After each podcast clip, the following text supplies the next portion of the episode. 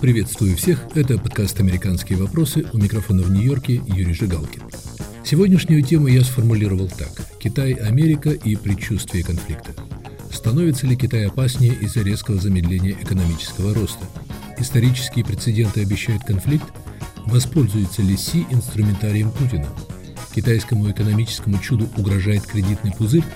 Мои собеседники – историк и политолог из университета имени Тафта Майкл Бекли – специалист по Китаю из Никот колледжа Виталий Козырев и политолог из университета имени Джорджа Мейсона Эрик Ширяев.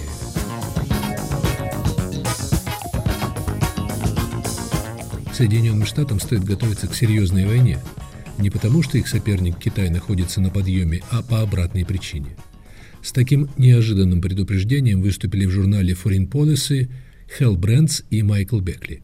Авторы статьи пишут книгу о Китае – в их интерпретации фактов Китай сейчас столкнулся с серьезными проблемами, которые сильно замедлят его экономический подъем, возможно, заставят китайских лидеров засомневаться в том, что Китай превратится в ведущую мировую державу, и у них появляется соблазн воспользоваться моментом и, например, захватить Тайвань сейчас, не откладывая это дело в долгий ящик, пока у них есть тактическое преимущество.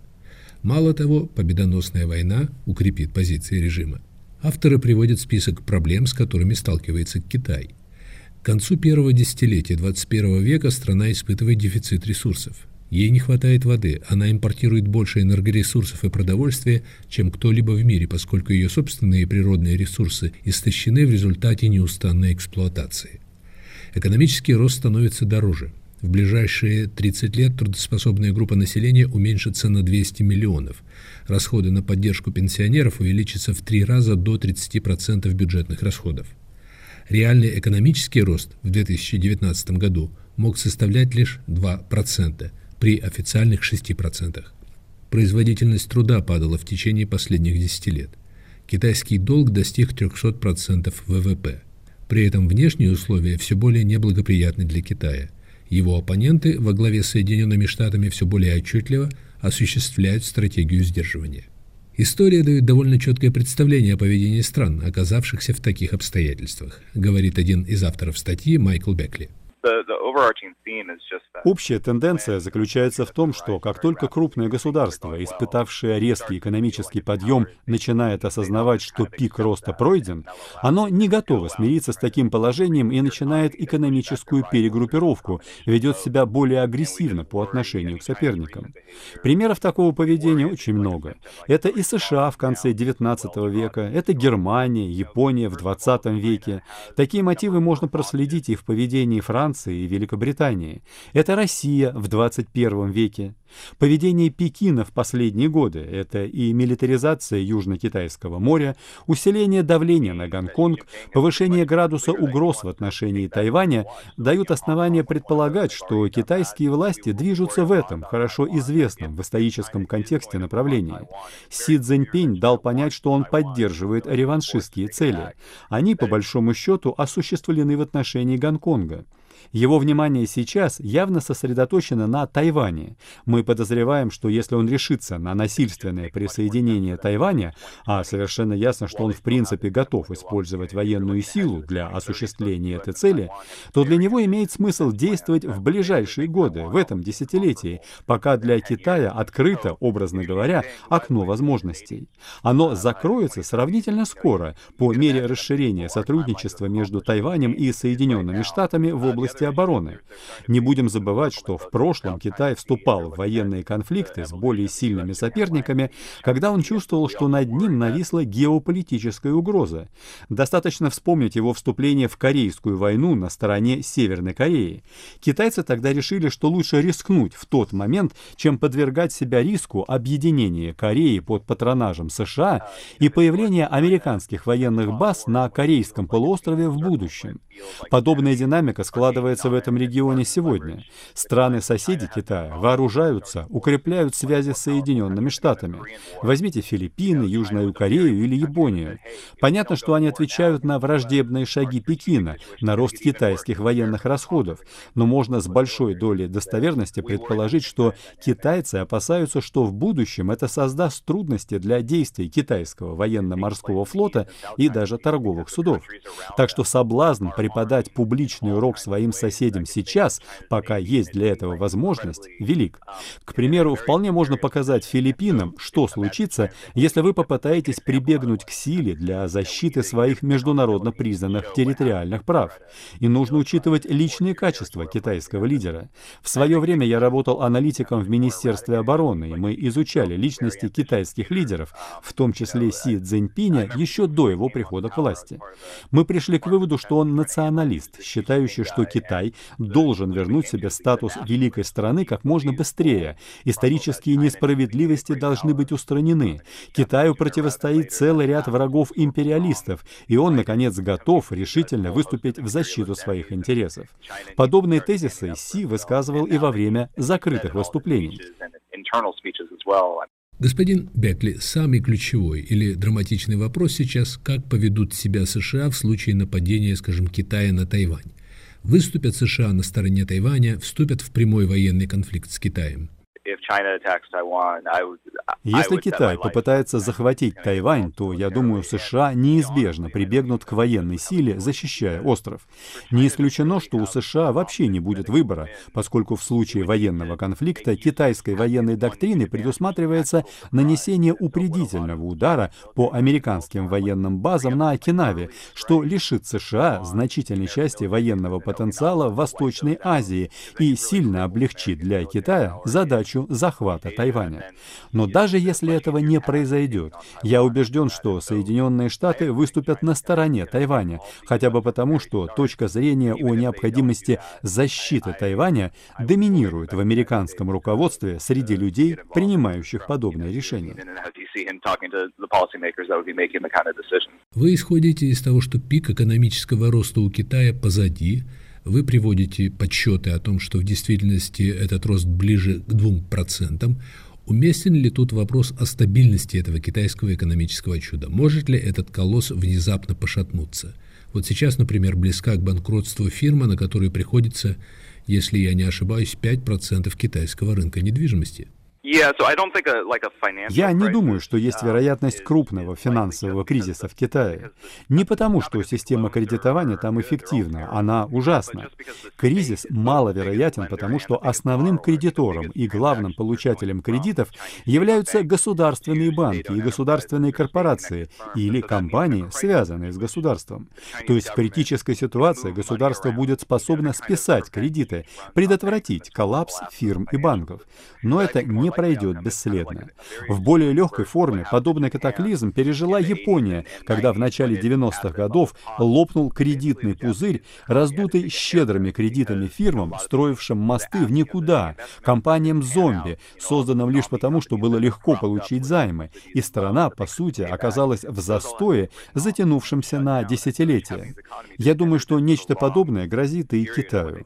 Из нашего исследования вытекает, что почти все страны, пережившие резкий взлет долгового бремени, подобный китайскому, или устойчивое падение производительности, а то, что происходит в Китае, можно сравнить с поздним Советским Союзом, или быстрое старение общества, что мы также наблюдаем в Китае, эти страны прошли по меньшей мере через одно потерянное десятилетие с почти нулевым экономическим ростом. Подобной перспективы едва ли удастся избежать и Китаю. Но мы вряд ли увидим масштабный банковский кризис и народный мирные протесты, беспорядки на улицах китайских городов. Две недели назад стало известно, что США, Австралия Великобритания договорились о продаже Австралии субмарин с атомными двигательными установками. В США эта информация подавалась как попросту продажа Австралии атомных подводных лодок. Но в мире много писали о создании некоего антикитайского союза. Что это? Союз, сделка по продаже оружия, это одна из ряда коалиций, которые создаются, как мне видится, с конкретными целями.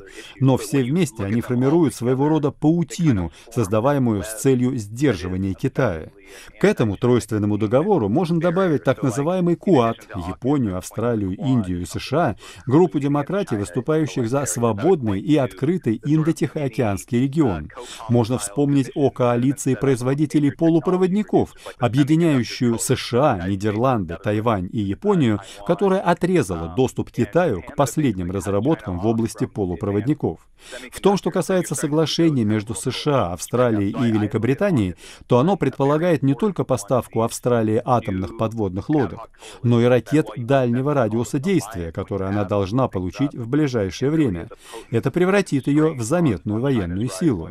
Канберра предоставит Соединенным Штатам военные базы на северном побережье Австралии. Это соглашение важно еще и как подтверждение курса администрации Джо Байдена на то, что она называет соперничеством с Китаем. В действительности Байден подхватил китайскую линию Дональда Трампа.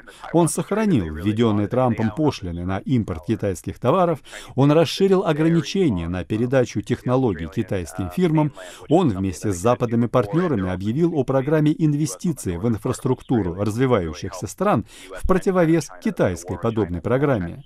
И такой подход полностью поддерживается американским Конгрессом.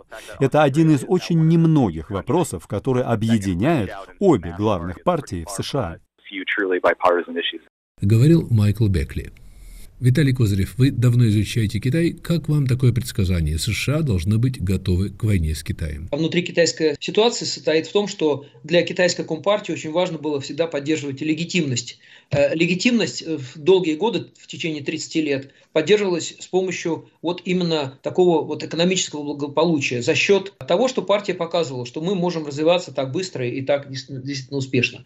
Сейчас при учете того, что отношения между Китаем и западными рынками, они подвергаются как бы ревизии, э, идет процесс вот этого развода, Поэтому сейчас уже та модель, которая работает, которая приносила успех экономический, и чтобы можно было показать населению, она уже не так работает. Поэтому я думаю, что сейчас, если китайцы не смогут переориентировать и каким-то образом обеспечить достаточно высокие, ну хотя бы там от 4 до 6 процентов темпы роста, то это мож, может, конечно, привести к кризису экономическому, и э, это может привести к снижению э, вот этой, вот этой легитимности. И поэтому для китайской компартии сейчас как раз важно именно найти способы, каким образом повысить свою как бы вот законность или легитимность. Каким образом? За счет развития национализма. Нам все угрожают, э, нас хотят вы, выдавить, нам не дают э, права голоса на международной арене, равного с крупнейшими державами. Поэтому мы должны его отвоевать, доказать и так далее. Но это просто классический инструментарий Владимира Путина. Мне кажется, что в данном случае в чем-то Си Цзиньпин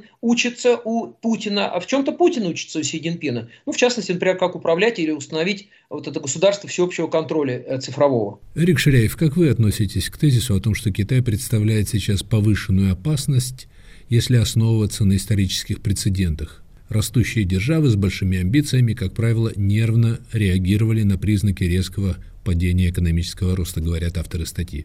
Кстати, ведь Китай вел себя очень агрессивно вплоть до 80-х годов прошлого века. Война в Корее, война пограничные конфликты с Индией, с Вьетнамом, китайско-советский военный конфликт. Действительно, похоже, что лишь возможность заработать отвлекла внимание Пекина от войн. Исторические э, аналогии, они всегда хорошо рифмуются, но не всегда точны в передаче реальности. Конечно, Китай и любая страна может быть обвинена, да и факты упрямая вещь, в агрессивных действиях и в войнах. Китай против Индии, Китай против э, Вьетнама, стычки с Советским Союзом, помните, в 60-е годы. Но идея в том, что страны или империи, не, не которые погибают или умирают, а те, которые видят приближение кризиса, они имеют какие-то внутренние и внешние инициативы э, решить эти э, потенциальный кризис военным путем. Идея это очень интересная. И поэтому она поддерживается, наверное, поддерживается многими э, специалистами, которые занимаются международными отношениями. С другой стороны, ведь идея тех, которые считаются в Америке э, слегка ястребом, допустим, Джон, Джон Мершаймер из Чикаго, который считает, что любая страна или империя, которая поднимается к власти, возрождается, она имеет тенденцию к гегемонии, она стремится э, решить свои э, вопросы, э, вопросы роста быстрыми военными или агрессивными методами. То есть здесь и консервативные специалисты, и либеральные сходятся в одном мнении – да, Китай может повести себя агрессивно, что опять-таки может противоречить и в другой точке зрения. А зачем это? Нужно Китай, когда если даже есть проблемы, реальные факты, указывающие снижение роста, зачем Китаю баламутить воду, когда можно все это решить другим путем, другим способом и другими методами? Мы вернемся к разговору с Виталием Козыревым и Эриком Ширяевым. Оставайтесь с нами. Привет, я журналист «Радио Свобода» Александр Гостев, который побывал почти в 70 странах. Там везде и всегда происходят интереснейшие события, влияющие и на нас с вами. Как именно?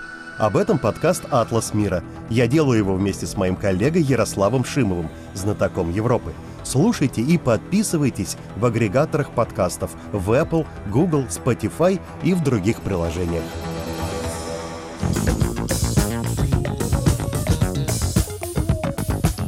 Это подкаст «Американские вопросы» у микрофона в Нью-Йорке Юрий Жигалкин. Китай, Америка и предчувствие конфликта. Становится ли Китай опаснее из-за резкого замедления экономического роста в стране? Мои собеседники Майкл Бекли, Виталий Козырев и Эрик Ширяев. Виталий Козырев, о том, есть ли другие методы у Пекина для решения этих проблем, мы поговорим чуть позже – Насколько верным вам кажется представление о том, что Китай со сравнительной легкостью идет на войны, о чем говорит мой собеседник. Параллели, основанные на традиционных представлениях о возвышении мощной новой державы, которая обязательно пойдет э, и в духе реализма начнет осуществлять гегемонию, они китайцами всячески э, отрицаются, и китайцы вот в последние там, 20 лет э, пытаются внушить всему миру, что наш рост, э, он будет мирным, и мы не, не хотим претендовать на гегемонию. Начал ли Китай какие-либо войны за последние 20 там, лет? Никаких войн он не начал. Да, то есть с кем он воевал? Он ни с кем не воевал. Он был очень осторожен с точки зрения вмешательства в какие-то конфликты. При этом он строит военные базы на атоллах в Южно-Китайском море, которые ему не принадлежат, предъявляет претензии чуть ли не на все водное пространство и на ресурсы шельфа. Американская позиция, как мы знаем, заключается в том, что в действительности военное сотрудничество с соседями Китая было ответом на китайскую экспансию в Южно-Китайском море. И это не только американская позиция. Арбитражный суд в Гааге признал незаконными китайские претензии в Южно-Китайском море. Я считаю, что это как э, оборонительная мера, которая называется по-английски access denial, то, то есть э, предупреждение входа. То есть они э, на острове Хайнань создали базу своих ядерных подводных лодок. И для них району северной части Южно-Китайского моря он является стратегически важным. И поэтому они это Южно-Китайское море за последние 15 лет превратили в так называемый Smart Ocean, умное море. Они установили там колоссальное количество датчиков, на дне этого моря, они на ними повесили спутники, а, они отслеживают любое, любое движение, которое происходит в этом Южно-Китайском море. Китай на самом деле перешел к такому вот более наступательному что ли курсу после того, как э, вообще-то говоря Соединенные Штаты произвели ребалансировку в Восточную Азию, когда они э, при еще при Обаме стали восстанавливать э, свои двусторонние союзы с Южной Кореей и с Японии, когда в Южной Корее была установлена система противовоздушной обороны. Потом, конечно, политика э, седьмого флота США в плане подготовки стран те, которые э, находятся в территориальных спорах по Южно-Китайскому морю, к защите от Китая, это все привело к тому, что Китай понял, что им нужно как бы принимать какие-то, как они называли, наступательная оборона. Да они это рассматривают их военные приготовления как реакцию на то давление, которое оказывалось Западом, в частности Соединенными Штатами, начиная с 2009 года. Эрик Ширяев. Американское отношение к Китаю прошло очень интересную эволюцию от больших надежд на демократическое развитие Китая и теснейших экономических связей до резкой смены взглядов, тревог по поводу китайских намерений и попыток экономически изолировать Китай – как вы думаете, что в действительности беспокоит Вашингтон и как будут действовать США? Три точки зрения существует. Первое отражает мнение так называемых ястребов, которые утверждают, что только максимальное сдерживание, только максимальное давление на Китай могут привести к каким-то итогам, и тогда Китай начнет обменивать, э, что бы там ни было, на, на стабильность, э, на сотрудничество и на выживание Китая в мировой системе. То есть только через давление. Вторая точка зрения нет, это будет опасная конфронтация, необходимо Китай изолировать гибкая изоляция во всех, на всех фронтах и э, мобилизация общественного мнения и э, политических сил в Азии, в Африке, и в Европе, естественно, и в Северной Америке. И только такая изоляция поставит Китай перед важной дилеммой. Что важнее нам? Амбиции островов или же престиж Китая как великой державы во всем мире на 21 век.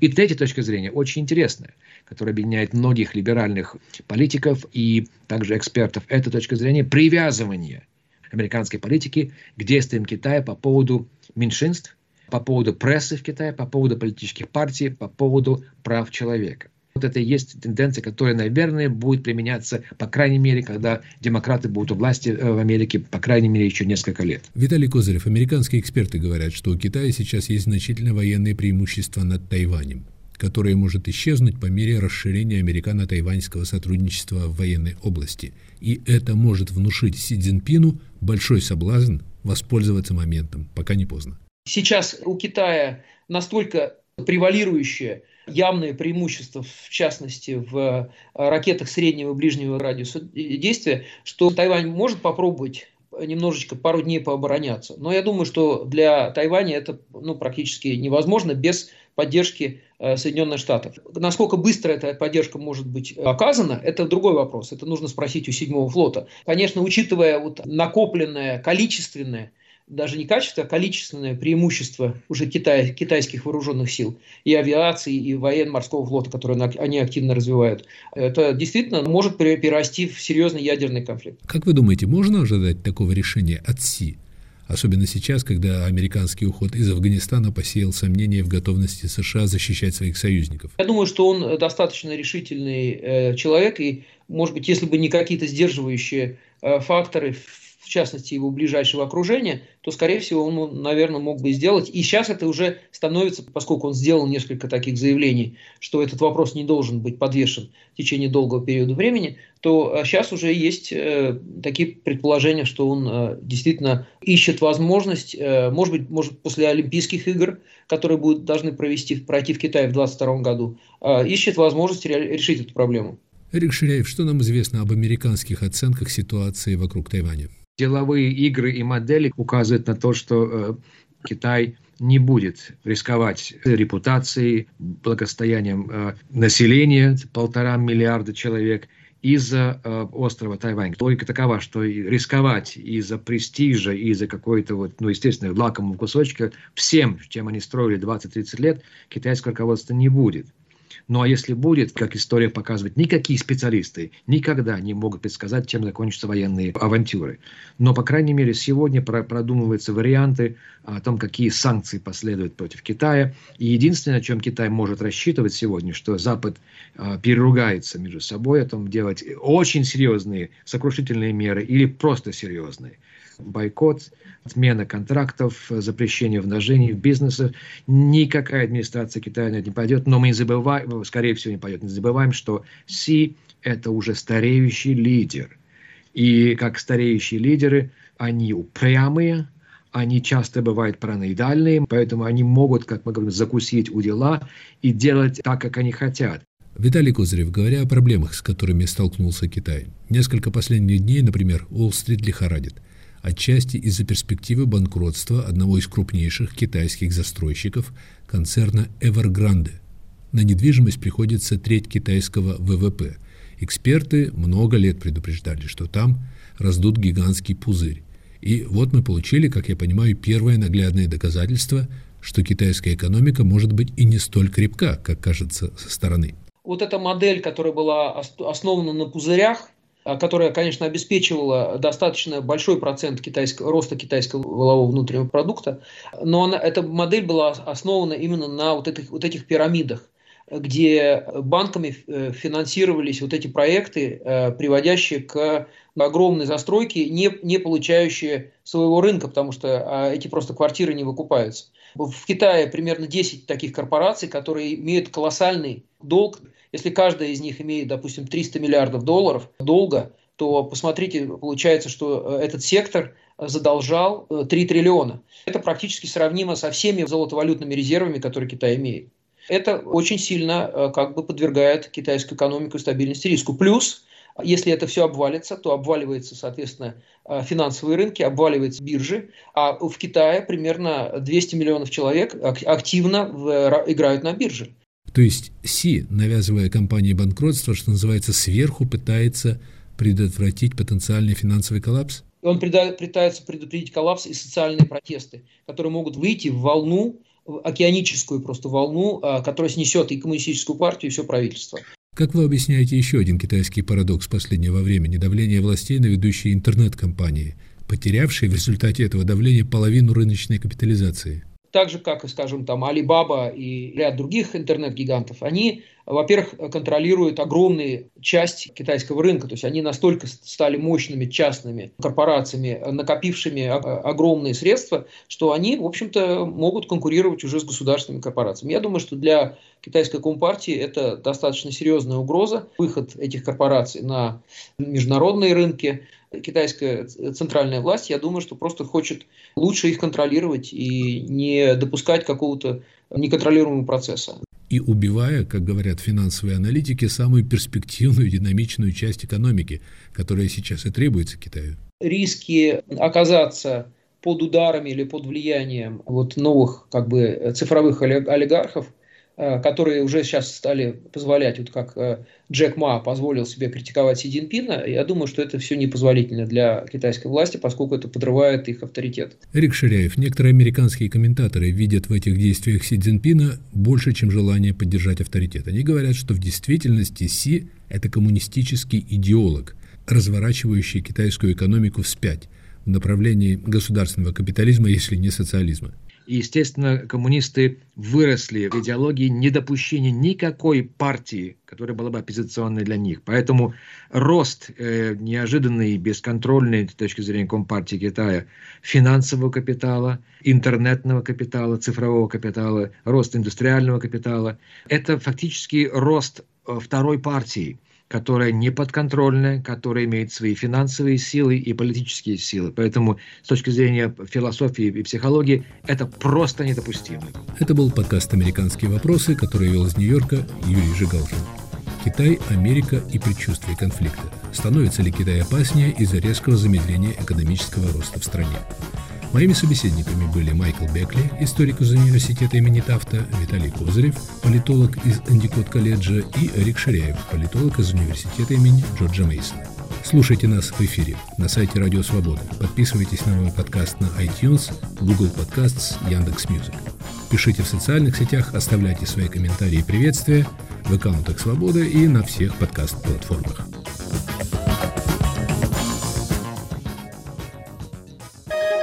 Студия подкастов «Радио Свобода».